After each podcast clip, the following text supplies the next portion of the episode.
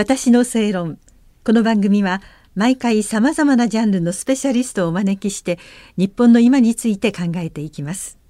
こんばんは那須恵理子です。今夜から3回にわたってお話を伺うのは元産経新聞社会部編集委員で現在はノンフィクションライターの正口康弘さんです。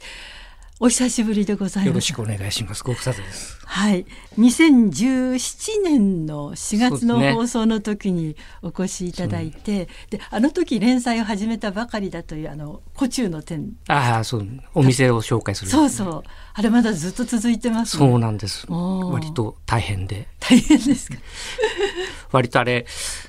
コロナの時だって店が閉まったりしてて確かにそうですね、うん、なんか特に有名な店は閉まったりしてるんで、それでも連載やめるわけにはいかず、はい、まあ割と大変だったんだよね。あ、そうなんですね。なんか最後楽しみに読ませていただいてですか。あ、そうだったんだ。そうなんです。ああ、あの今回はですね、ええ、今発売されています月刊正論。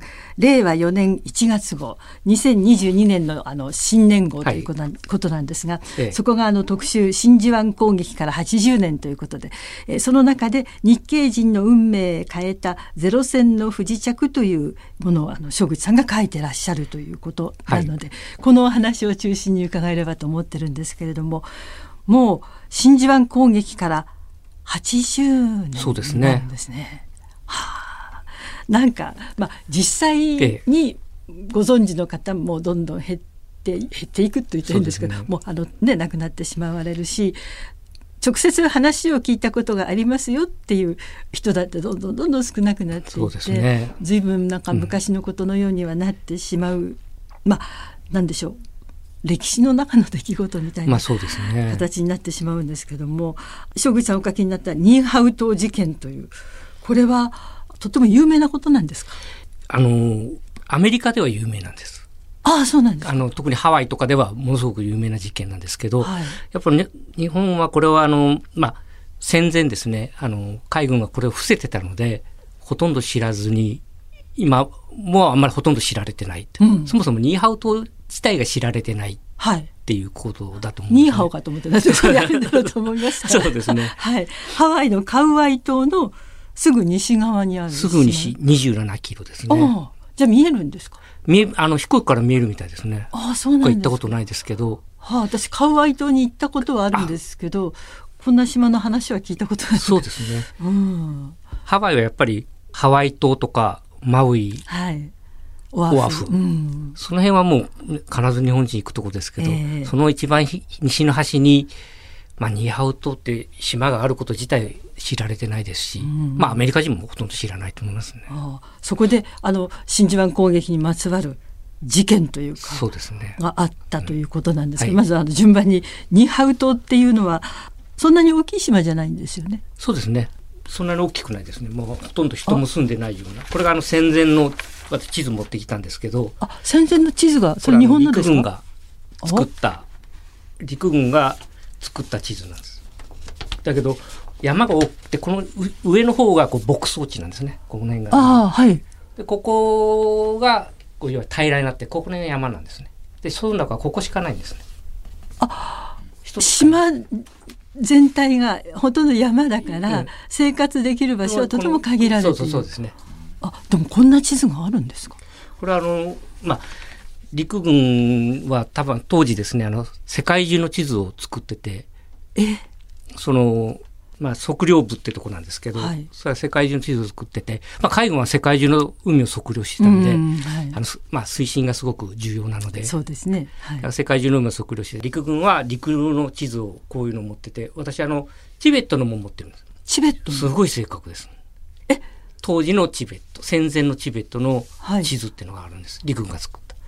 でね川を川が大切だったみたいで川。川なんか小さい川まで載ってるんですよその地図に。多分ね川っていうのは多分当時橋を渡さなきゃいけない川なのか、うんうん、渡れる川なのか、はい、水が飲める川なのかとかいうのはすごく大事だったみたいで、はい、とにかくね川の詳細な地図が載ってまあ、これもそうですけどね。これも川が載ってますけど。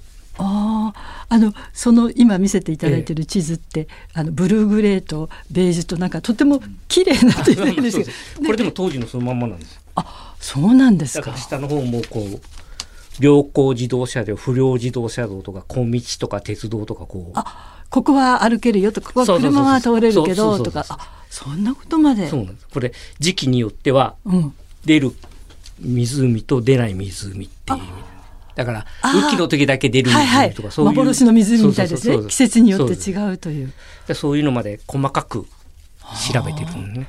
ということはそれを知っていたわけで、ね、でも別にそこの島に行こうと思ってたわけじゃないんです。ってわけではないんですね。なかなか不思議な存在の島でで、ね。えー、私たちがよく知らない事件があったというお話、うん、これからまだまだ長そう 楽しみなんですけれども、はい、あの、えー、ゼロ戦がこの真珠湾攻撃の時にニーハウ島に不時着したという。うん、あの当時ですね要は空母から飛行機が飛び立ちますよね。はい、あの、総流とか赤城とかから飛びますけど、うんうん、その事前にですね、もし機体の故障とか不都合があった時は、このニーハウ島に不時着せよっていうのが、もうしもうもうその指示が出てたんです。あそうなんですか。そもそも、あなるほど。それで、この、まあ、西海地さんっていう人が不時着したんですけど。西海地重則さんという方ですね。はい。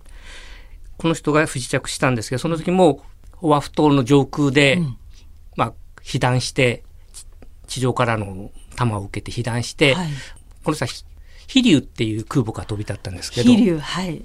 で、飛竜まで戻れないと。うん、で、まあ、ほとんどの人はそこでもう自爆するので、基地に突っ込む気が多かったんですけど、でもこれは不時着しようと思って、多分不時着、この、うん、まあ、島まで行って不時着した。はいギリギリそこまでは飛べた、ね、ということですか？そうですね。そういう判断をしたとあで島に不時着した。島に住んでる方っていうのはいらっしゃる。そうですね。だからなぜこの島が不時着する島に選ばれかっていうと、はい、ここはあの白人が住んでない島なんですね。当時も今もまあそうですけど。そうなんですか、ええ、じゃあその話また次回詳しく聞かせていただきます。なんだかすごくお面白そうって失礼ですけれども、楽しみになりました、えー、次回もよろしくお願いいたします、はい、ノンフィクションライターの正口康弘さんにお話を伺いました。私の正論お相手は那須恵理子でした